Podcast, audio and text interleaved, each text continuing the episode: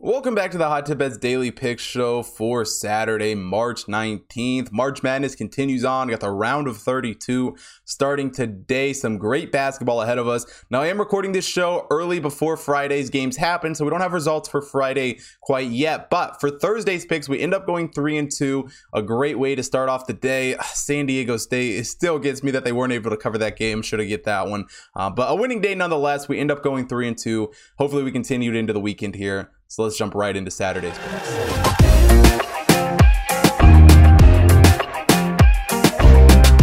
the first game I want to take a look at on Saturday's card, North Carolina taking on Baylor. North Carolina comes into this game 25 and 9 on the year.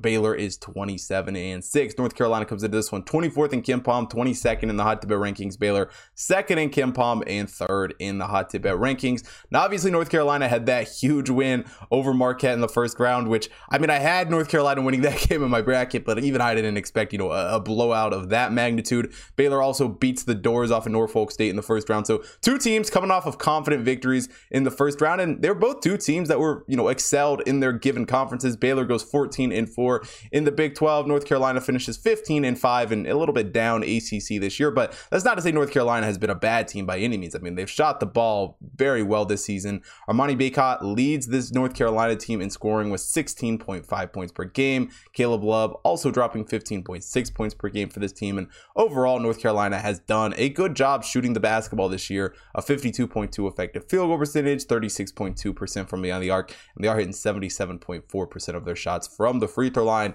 But they're going up against the Baylor team who, you know, has shot the ball just as well. James Akinjo leads them with 13.3 points per game. Adam Flagler is also dropping 13.3 points per game for Baylor. And they have done just, you know, overall a slightly better job shooting the basketball. But quite honestly, these two teams are very, very even. A 53.3 effective field goal percentage for Baylor, 34.8% from beyond the arc, and hitting 69.3% of their free throws.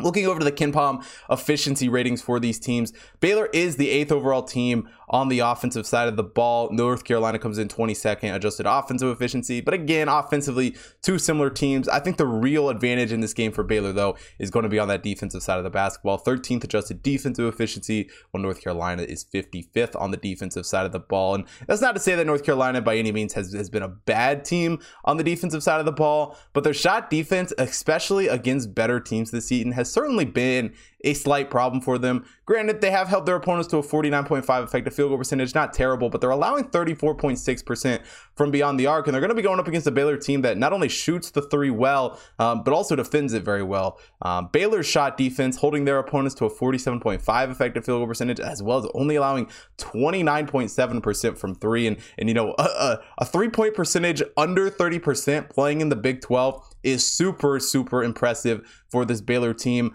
Um, when it really comes down to this game, Baylor, in my opinion, is slightly better on both sides of the basketball. They got a slight advantage on offense and, and a wide advantage on the defensive side of the ball. Don't get me wrong, this North Carolina team performed crazy in that first round. And there's certainly a team, um, you know, that has some of those building blocks to, to go and make a little bit of run and, you know, maybe be, you know, the, the eight, nine seed that ends up upsetting a one seed every few years. I just don't think it's going to be like that. This spread for this game opened up at four. Granted, it didn't stay at four very long. I wish I would have took Baylor minus four there. Um, but as long as Baylor stays under seven in this game, um, I think it's a, it's a great pick for the Baylor side in this one. I think defensively, they get it done here against North Carolina. Give me Baylor minus five and a half against North Carolina.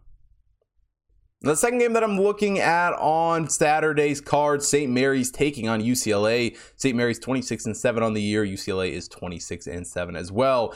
UCLA 10th in KenPom, 4th in the Hot Tip Bet rankings. St. Mary's 15th in KenPom, 29th in the Hot Tip Bet rankings. And, you know, looking back at their first round matchups, UCLA struggles a little bit with Akron. We were on Akron in that game, plus 13 and a half. They covered it easy. UCLA does end up winning that game, but, you know, a, close game, a, a, scary game for UCLA at times in that one. St. Mary's, on the other hand, you know, it, it was close for the first little bit of the game, and then they just blow the doors off of Indiana in the second half. Not really much competition for them there. As far as these teams played this season, St. Mary's ends up going 12 and 3 in West Coast Conference play, including that big time win over Gonzaga. UCLA obviously finishes Pac 12 play um, at 15 and 5, but both of these teams, you know, have some scores. I mean, for UCLA, obviously Johnny Juzang is is you know the guy for this team, leads them in scoring with 15.8 points per game. Jaime Jaquez also dropping 14 points per game for UCLA, and overall UCLA has shot the ball fine this season. A 50.3 effective field goal percentage, 35.2 percent from beyond the arc, and hitting 73.9 percent of their free throws.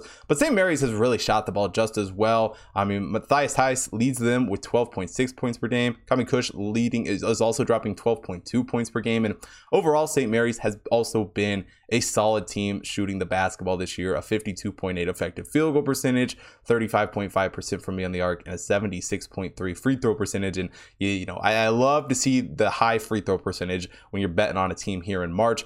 Offensively, um, St. Mary's not the the greatest efficiency wise 50th adjusted offensive efficiency according to KenPom while ucla is 15th st mary's though does get the slight edge on the defensive side of things ninth on the defensive side of the ball while ucla is 12th and, and i do think the st mary's defense um, is certainly going to be able to slow down this ucla offense. I mean we saw them do it against gonzaga earlier in the season. Um, granted it does take st mary's best game to, to have a performance like that but they have held their opponents to a 47.9 effective field goal percentage this year as well as 34.2% from beyond the arc. UCLA are around the same category on the defensive side of the ball, the shot defense, holding their opponents to a 47.6 effective field goal percentage and 32% from beyond the arc. And you know, this is what this is just a great game. It's just two great, you know, West Coast teams going at it in this one. I love Mick Cronin. I like this UCLA team. Um, but they're certainly a little overhyped. You know, a lot of people see this UCLA, you know, the run they went on last year, um, and know the history of this program, and think they're just automatically, you know, going to cruise through this tournament and be, you know, a four seed that, that makes a little bit of a run, which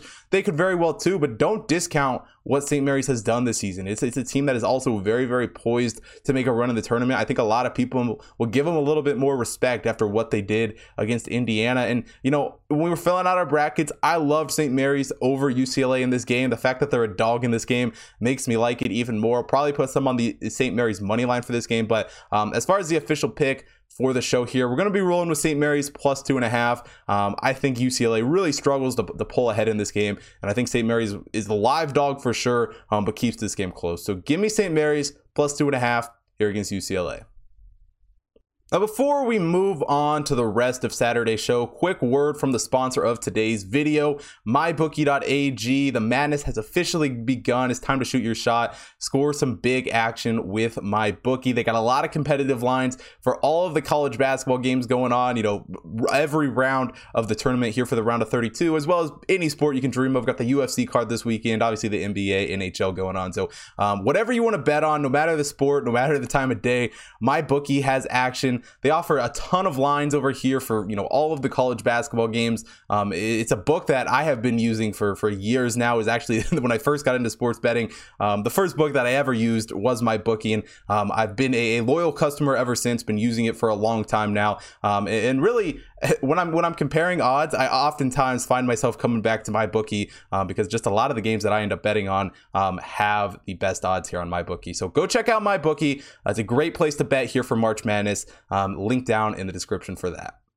Now, moving down the card, the next game we're taking a look at New Mexico State taking on Arkansas. New Mexico State comes into this one 27 and 6. Arkansas is 26 and 8. New Mexico State 7 74th in KenPom, 96th in the hot tip rankings. Arkansas 19th in KenPom, 18th in the hot tip rankings. And you know, New Mexico State, an impressive wire to wire performance against UConn. They they hold on to that one. You know, yeah, there was that moments in that game where you thought they might let it slip away, and they just kept finding ways to score points. Chris Jans, an absolute great coach for this New Mexico State team, is probably going to be going to be leaving. Probably his time's up. Going to get a better job, but um, for what he has done with this New Mexico State team has been impressive. They also have wins over Davidson and Washington State earlier in the year, and they finished the WAC play 13 and 4 um, obviously you know uh, some grand canyon wins in there you know not a not a great conference in the wac but certainly some teams that who are competitive. But they're going up against arkansas a team that you know held on late to beat vermont in the opening round. Arkansas a strong team in the sec this year going 13 and 5 and you know arkansas certainly has you know a, a great score. And jd notae who leads them with 18.4 points per game. Stanley Umude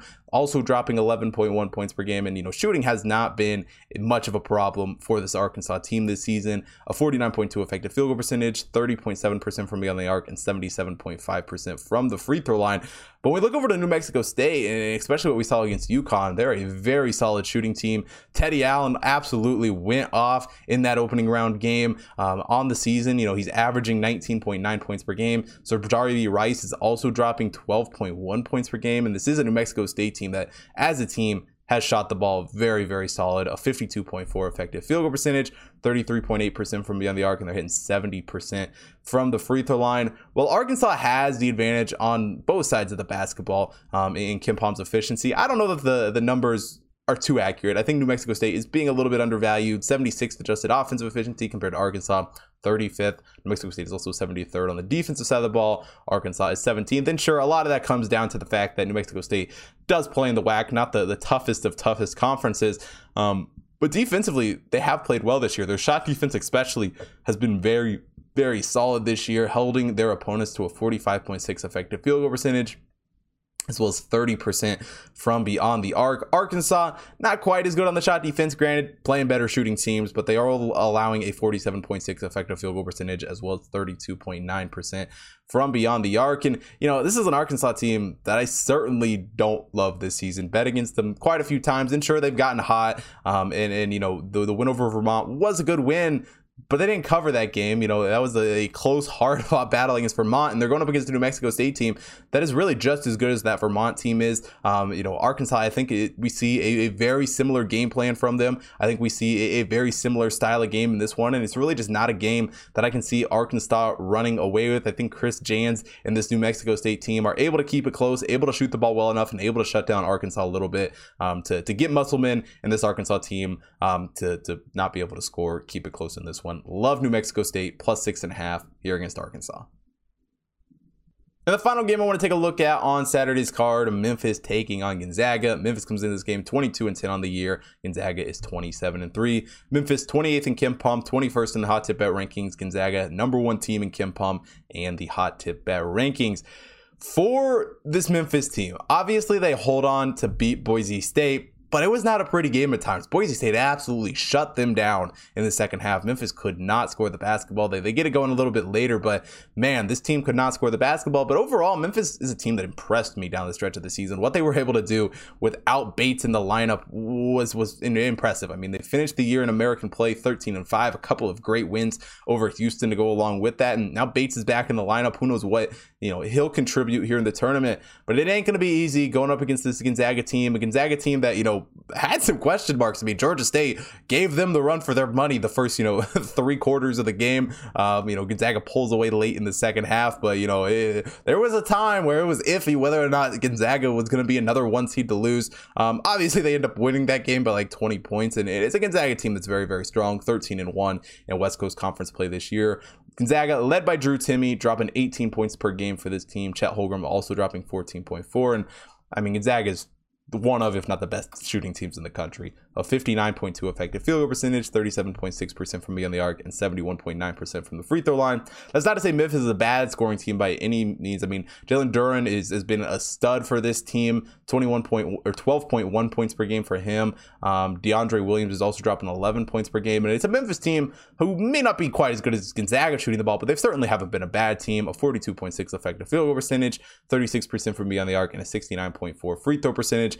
But Gonzaga has the clear advantage on the offensive side of things. KenPom's legit efficiency ratings. Gonzaga is the number one overall team in the country adjusted offensive efficiency. Memphis 46 on that side. Memphis though does pick it up a little bit on the defensive side of the ball, which I think is an area they're going to have to rely on in this game. 26th on the defensive side of the ball. Gonzaga though still seventh on the defensive side of the ball, and you know Gonzaga's shot defense has been very, very impressive this year, holding their opponents to a 42.9 effective field goal percentage as well as 30.9% from beyond the arc. Again, though, the West Coast Conference play does end up juicing Gonzaga stats um, a little bit down the road, but don't get me wrong. I mean, the West Coast Conference has three teams in the tournament, so you can't you can't put all of the hate on Gonzaga for that. Memphis, on the other hand, doesn't play in a much better conference, if we're being quite honest, in the American this year. Um, and their shot defense has also been solid, a 46.2 effective field goal percentage, 32% from beyond the arc. And Offensively, this Memphis team has been solid, but like I said, they're going to have to shoot the ball much better than they did against Boise State. Boise State absolutely shut them down in the second half. And